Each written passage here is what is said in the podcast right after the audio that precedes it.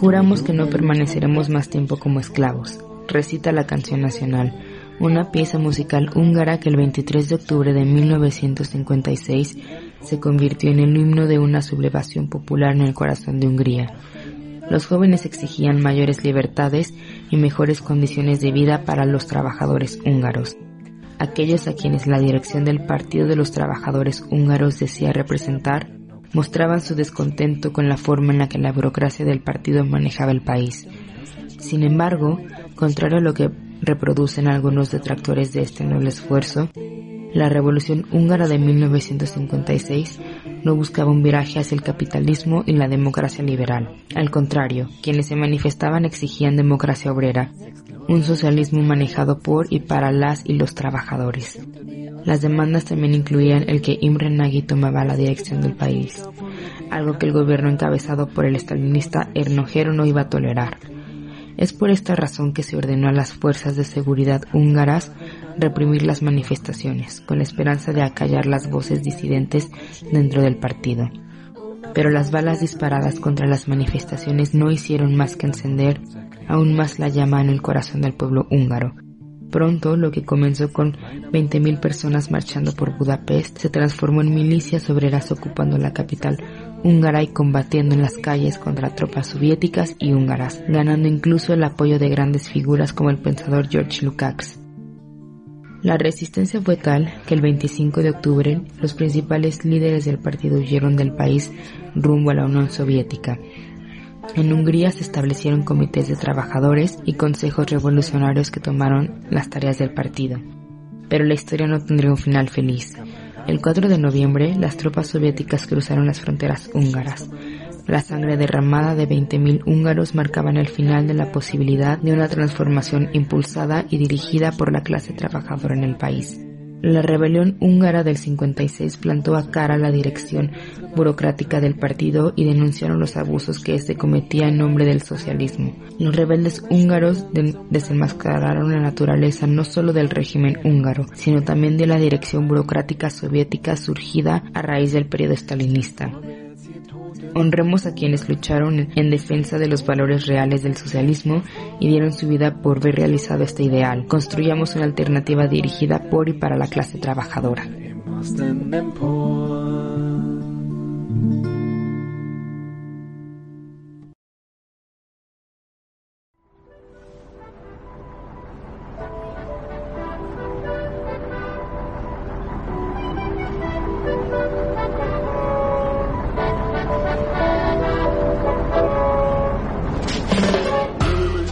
Buenas tardes, noches o días. Estamos en un nuevo episodio de Radio Revolución, el podcast de Alternativa Socialista, con mi compañero Josafat Arrieta.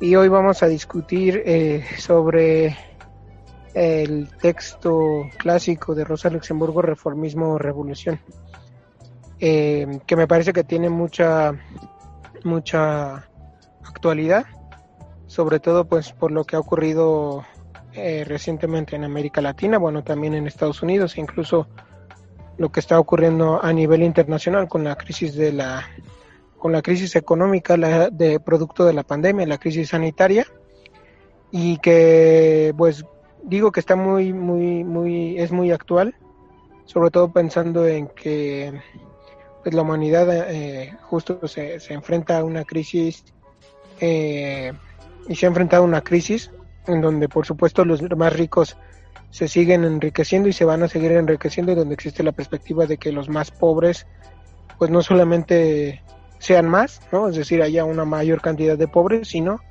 eh, también sean más pobres, pues producto de, de la desigualdad, ¿no? Pero antes de empezar, pues quiero saludar a mi compañero Yosafat. ¿Cómo estás, Yosafat?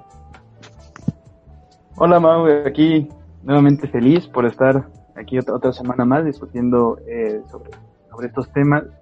Eh, sí, a mí realmente me, emociona bastante que traigamos a, a discusión, ¿no? Una, sobre todo, principalmente una figura como, como Rosa Luxemburgo, ¿no? Un, un ícono de, del movimiento obrero, una de las yo realmente creo que Rosa Luxemburgo es una de las más grandes pensadoras que, no solamente que, se ha dado dentro del marxismo, ¿no? sino realmente es, es, una mujer que, que que marcó este, todo, todo, toda una época, ¿no? Y que em, es una de las más grandes pensadoras que, que ha nacido, ¿no? En, la historia de la humanidad. Eh, y sobre todo que, traigamos, como dice, su, su, texto icónico, digamos que dentro de todas las grandes obras que, tiene realmente, eh, todo, cual, todo, todos los, libros y escritos de, Rosa Luxemburgo valen mucho la pena revisarlos, y, em, dejan muchas enseñanzas, pero sobre todo Reforma, Reforma y Revolución eh, es un libro ¿no? que nos, nos pone en un, en un debate que pues eh, quizá en algún momento se, se consideró, se llegó a considerar superado, pero que realmente es un debate que, que acompaña a la izquierda siempre, ¿no? O sea, el debate sobre qué, cuál es la vía a seguir, si optamos por una estrategia reformista o si nos orientamos hacia, hacia una, una visión más revolucionaria, ¿no? Entonces, estoy realmente muy emocionado de estar aquí y de discutir este texto aquí con, con ustedes.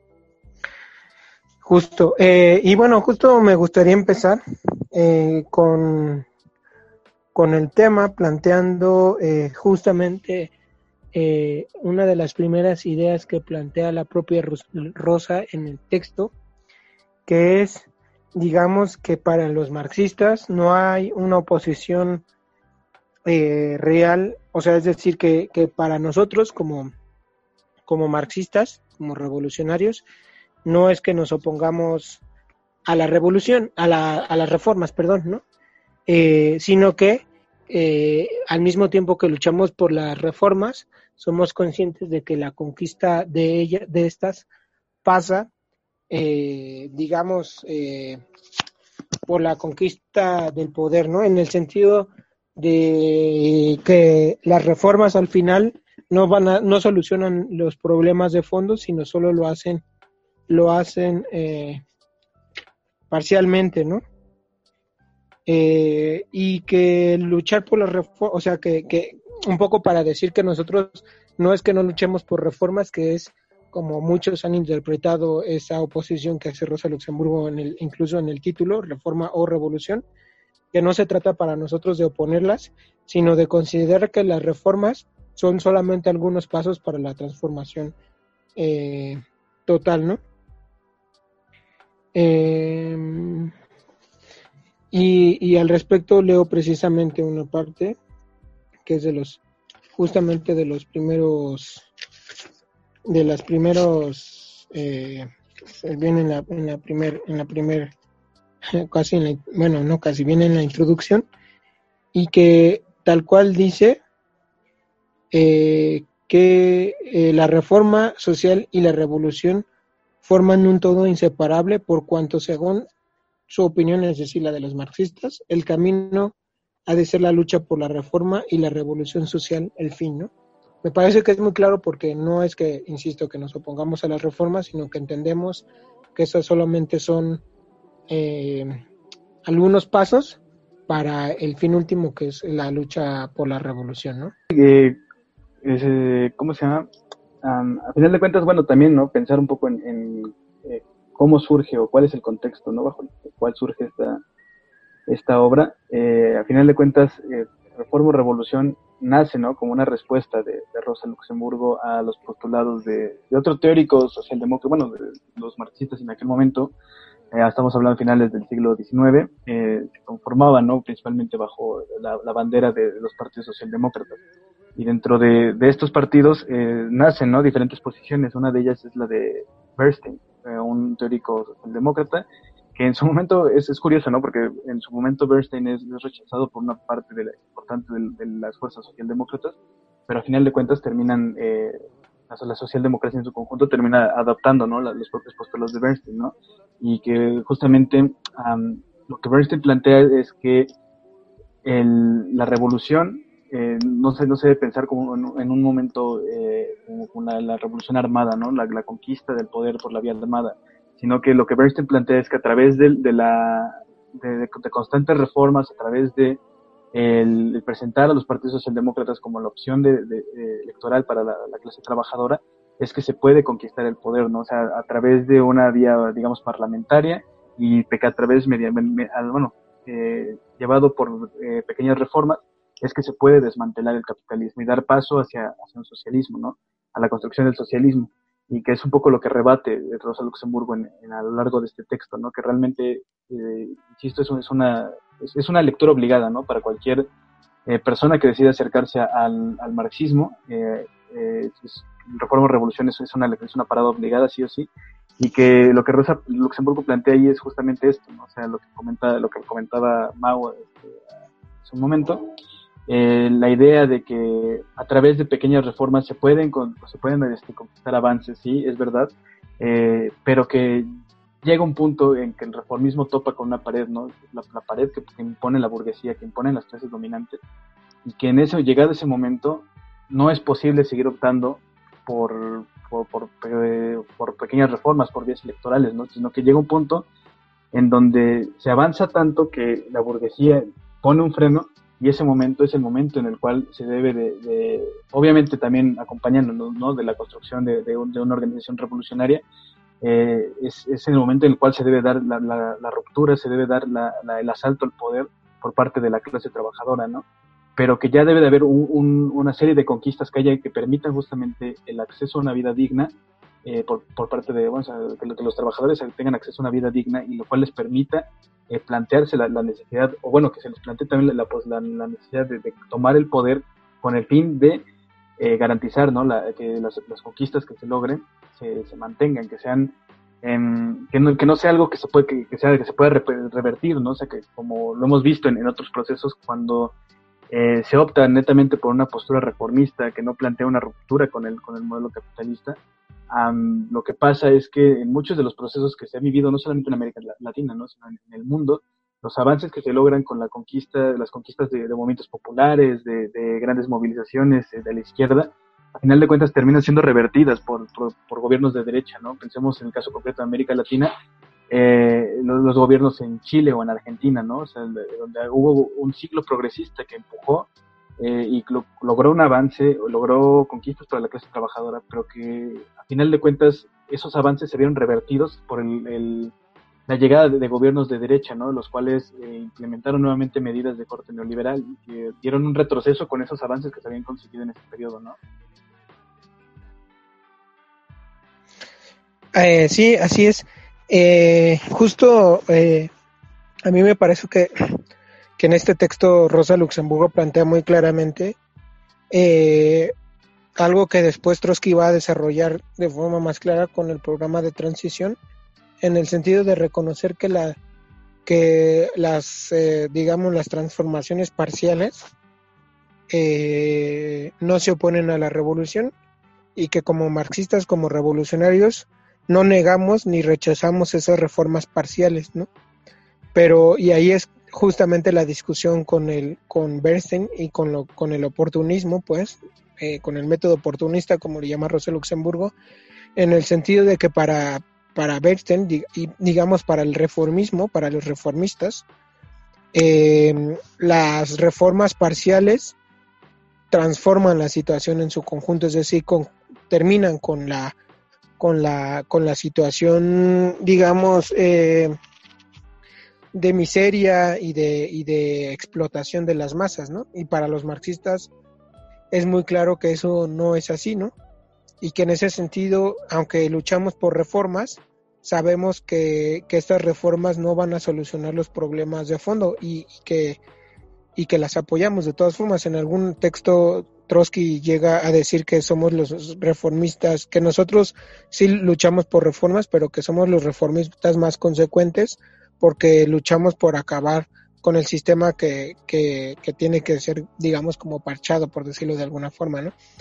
Y me parece que es un aspecto importante porque eso también lo, nos distingue, digamos, de otras posiciones como el anarquismo, que para el, para el anarquismo e incluso algunos que se auto ya se denominan marxistas incluso se autodenominan trotskistas o, o sí o revolucionarios que niegan eh, digamos, eh, se niegan la lucha por reformas parciales, ¿no?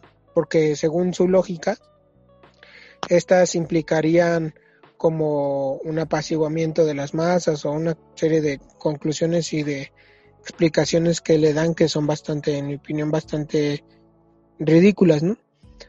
Eh, pero regresando al texto de Rosa Luxemburgo, que, que es justamente la discusión con, en si estas reformas parciales logran transformar el sistema en su conjunto, y para Rosa Luxemburgo y para los marxistas es evidente que no, ¿no? De tal forma que, que luchar por esas reformas no implica renunciar al, al objetivo de la revolución eh, socialista, ¿no? Sí, y bueno, ahorita que lo, lo comentas un poco, eh, planteándolo como ya en, el terreno ya de los, ejemplos concretos, ¿no? O sea, eh, comentábamos un poco lo, el, que los casos de eh, las experiencias sudamericanas y creo que también esta, esta cuestión que comentas es muy evidente, ¿no? También aquí en, México con la, llegada de, un gobierno de corte progresista, de izquierda reformista como lo es el, gobierno de, Andrés Manuel.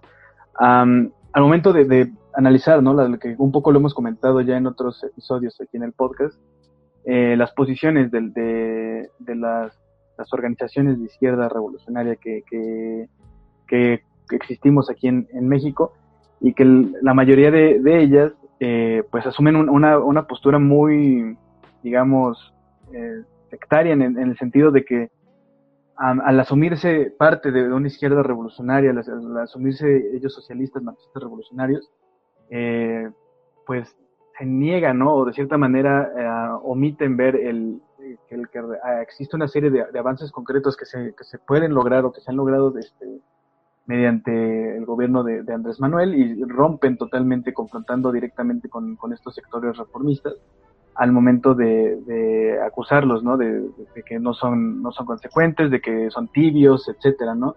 Pero que realmente lo que hace es que estas organizaciones terminen eh, digamos, aisladas, ¿no? En cierto momento. Y que me parece que un poco, retomando lo que, lo, que, lo que venimos comentando, con una, una frase que leí hace poco que realmente me, me, parece bastante eh, atinada de Bautista Van Schoen, eh, uno de los líderes del, del MIR, uno de los cabecillas del MIR, que comenta, ¿no? O sea, la, la cuestión de, de la, izquierda revolucionaria, la, la postura que se, que debe de asumir, es, pelear sí por, por la, cuestión de reformas concretas a, corto, a corto plazo, ¿no? que al final de cuentas tenemos que ser conscientes de que la, la izquierda reformista no es nuestro enemigo, no tenemos que derrotar y aplastar a la izquierda reformista, que o sea, nuestros, nuestros enemigos, nuestro, a quienes debemos realmente de, derrotar es a, la burguesía y a la derecha, ¿no? En ese sentido, eh, y que a la izquierda reformista no se le debe de derrotar, sino que se le debe de combatir lealmente, ¿no? Esto implica una, una especie de, de, establecer una forma de la, cual se pueda convencer a estos compañeros. ¿no? El propio Bautista comenta que, que los, compañeros de los sectores reformistas son necesarios ¿no? para el desarrollo de la revolución y que al final de cuentas al reformismo no se le combate o, no, que no se, no se le derrota, perdón, eh, sino que al final de cuentas a, los postores reformistas se les supera, ¿no? en el sentido de que al convencerlos de la necesidad de que es necesario tomar una postura revolucionaria porque el reformismo llega a un punto en donde topa con pared, en donde topa con un límite que, es impuesto por la burguesía y las clases dominantes, y que en ese momento es necesario tomar, asumir una postura revolucionaria, ¿no? lo que comentabas un poco, la, idea de ser em, los, reformistas más consecuentes en el sentido de, que eh, adoptamos una postura revolucionaria porque entendemos que los avances se logren eh, a través del impulso de reformas solamente pueden ser mantenidos con la conquista del poder político por parte del proletariado, ¿no? O sea, no, y que no, y que no es algo que, repitamos solamente porque sí o porque así lo, lo, hayan dicho eh, los teóricos marxistas hace, o sea, desde, hace varios años, ¿no? Sino porque entendemos que, es, que es, algo real, o sea, el, en las experiencias concretas hemos visto que si no, si no se, se, se impulsan movimientos de corte revolucionario que puedan eh, movimientos populares que empujen los procesos a la izquierda, eh, la burguesía siempre va a tratar, ¿no? A, final de cuentas, de, sacar provecho de, en cualquier momento y siempre que la burguesía consiga avances significa un retroceso para la, nuestra clase, ¿no? La clase trabajadora.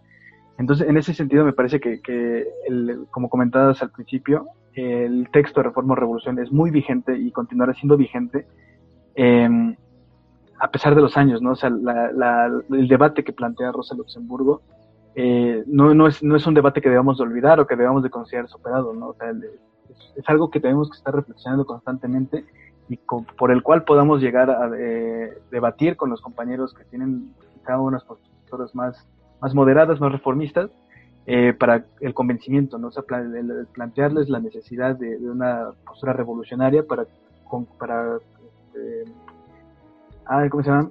Eh, digamos que conservar los avances que se puedan llegar a través de las posturas reformistas que ellos defienden, ¿no? Así es. Y es que eso tiene que ver con una con una cuestión que si bien no lo plantea tan claramente Rosa Luxemburgo, eh, pues nosotros sí podemos plantear, ¿no? Que es, eh, digamos, como el hecho de que de que las masas, eh, digamos, no sacan la conclusión de, de, impulsar una revolución, pues nada más porque sí, ¿no? sino que eso es resultado de su experiencia. De hecho, digamos, las revoluciones son eh, no es que sean la cosa más rara del mundo, pero tampoco son eh, fenómenos que se presentan cada, cada, cada 24 horas, sino que son fenómenos que son resultado pues de las contradicciones del sistema y que justamente ahí me parece también que es uno de los aportes más importantes que, que plantea Rosa Luxemburgo y que de todas formas es importante pues desarrollar, desenvolver, ¿no? Porque tampoco es que para nosotros eh, estos textos sean ningún manual que ya plantea todo, ¿no? Un poco a eh, Rosa Luxemburgo creo que se enfadaría que, hiciéramos eso y que lo más importante para ella era generar el debate, la discusión política viva de, pues de qué hacer, ¿no? Pero, pero lo digo esto en el sentido de que precisamente eh, pues las masas mm, no es que cada 24 horas se planteen la tarea de, hacer la revolución y de transformar el sistema en su conjunto, ¿no?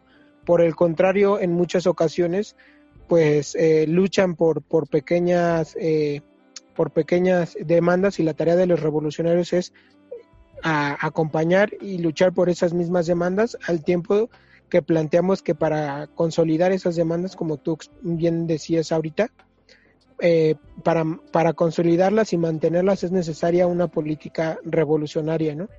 Y eso me parece que es un punto central y que es, digamos, el meollo de la discusión de reforma, reforma o revolución, porque, porque Rosa Luxemburgo, digamos, eh, al discutir, por ejemplo, esta cuestión de, de lo que se llama eh, la teoría del colapso, ¿no? Es decir, la teoría de cómo eh, se acumulan las contradicciones en el, capitalismo y entonces eso va a significar el, derrumbe del, o, la teoría del derrumbe, colapso derrumbe del capitalismo, eh, en oposición a esa concepción, digamos, gradualista del reformismo, que cree que, que cree que al impulsar reformas puede cambiar el, sistema, ¿no? Puede cambiar el, el, capitalismo y por tanto que renuncia a la revolución de todo, a, la destrucción del sistema y la construcción de uno nuevo, porque, porque se piensa que, que, con, que con un cúmulo de reformas puede, puede eh, resolverlo, ¿no? Y como bien decías, eh, justamente la experiencia, incluso la experiencia del todo, de todo el siglo, es eh, muy clara al respecto de la imposibilidad de eso, ¿no? Lo que tú decías muy claramente al, al señalar que la burguesía, eh, pues como que, pues sí, que la burguesía quita con la mano derecha lo que dio con la mano izquierda, ¿no? El desarrollo, digamos, de, de los estados eh, sociales o los estados benefactores durante todo el siglo XX en todo el mundo y luego la contraofensiva neoliberal son un ejemplo de que, de que las reformas no son suficientes, ¿no?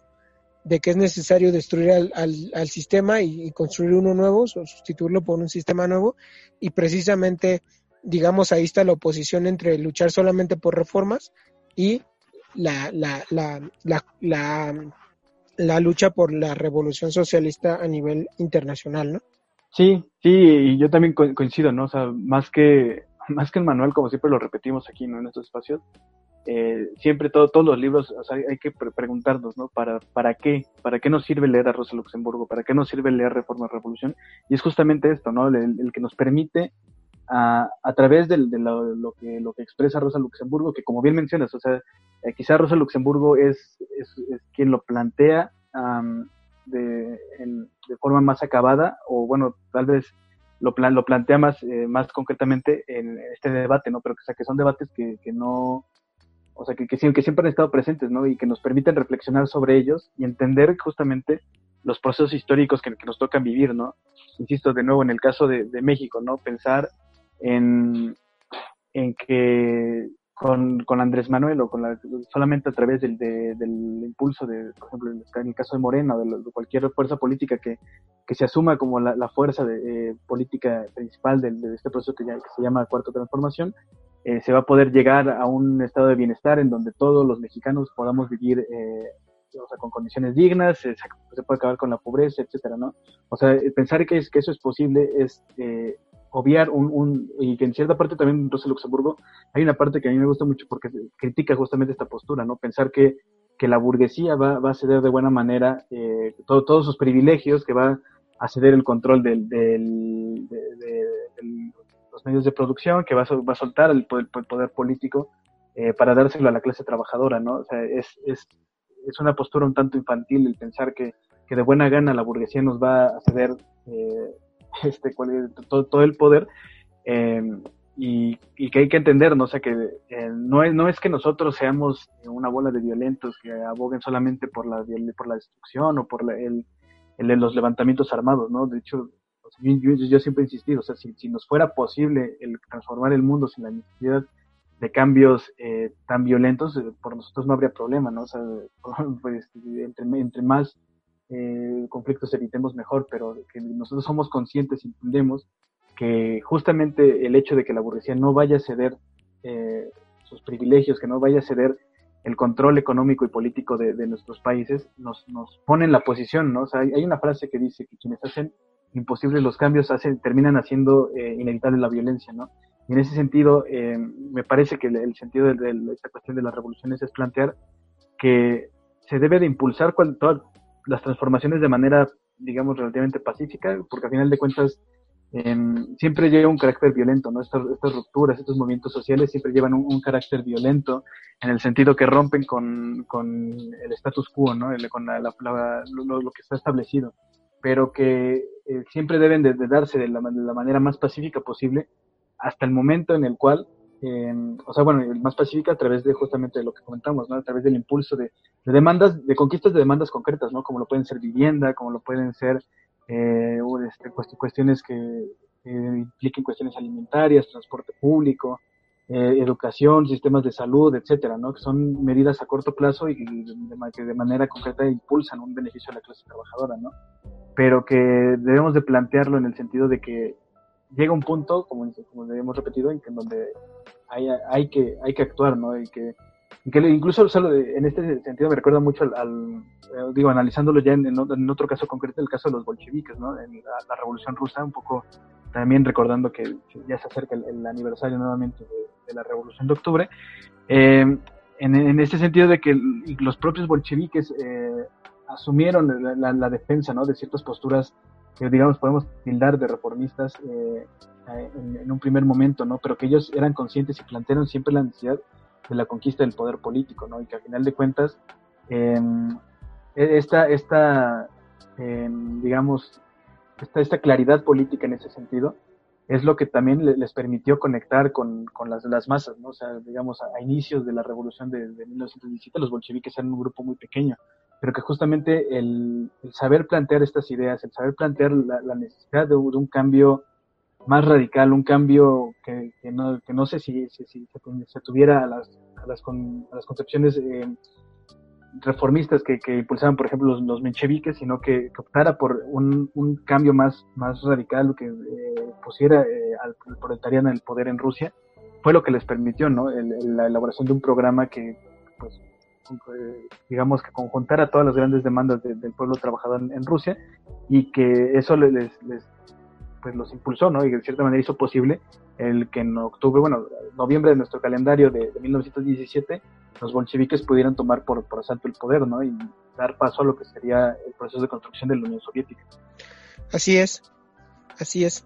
Pues, mm, para concluir nada más, eh, pues los invitamos a que puedan, a que revisen este gran texto de Rosa Luxemburgo, por supuesto también a que, a que revisen pues en toda su obra, sus artículos, eh, Reforma Revolución como decía yo Zafata hace rato, es parte o hace parte de, una serie de artículos escritos por Rosa Luxemburgo en un debate abierto contra, contra el oportunismo socialdemócrata, ¿no? particularmente contra Bernstein y contra esta concepción de lo que de lo que sería, digamos, la socialdemocracia eh, actual, ¿no? Eh, y la idea de que se puede conquistar un mundo mejor sin, sin luchar por otro sistema, sin romper abruptamente con, con este sistema y por tanto, eh, digamos, luchar por la, por la revolución.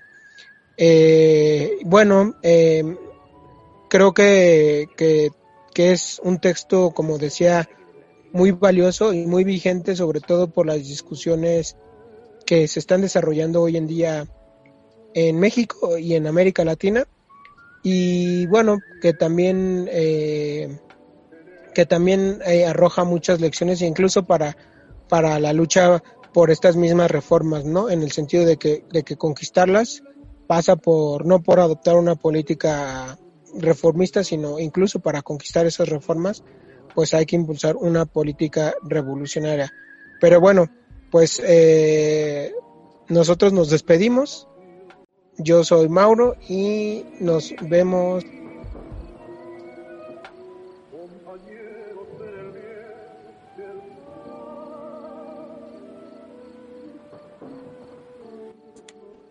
Para la recomendación de esta semana queremos hacer hincapié en los artículos que se encuentran en la página de Alternativa Socialista en especial el artículo acerca de El veredicto de culpabilidad a Amanecer Dorado, una victoria del movimiento antifascista y la clase trabajadora. Este artículo nos revela lo importante que han sido las luchas sociales en Grecia, una lucha contra el conservadurismo y la opresión, su construcción y cómo el Estado ha reaccionado ante este movimiento.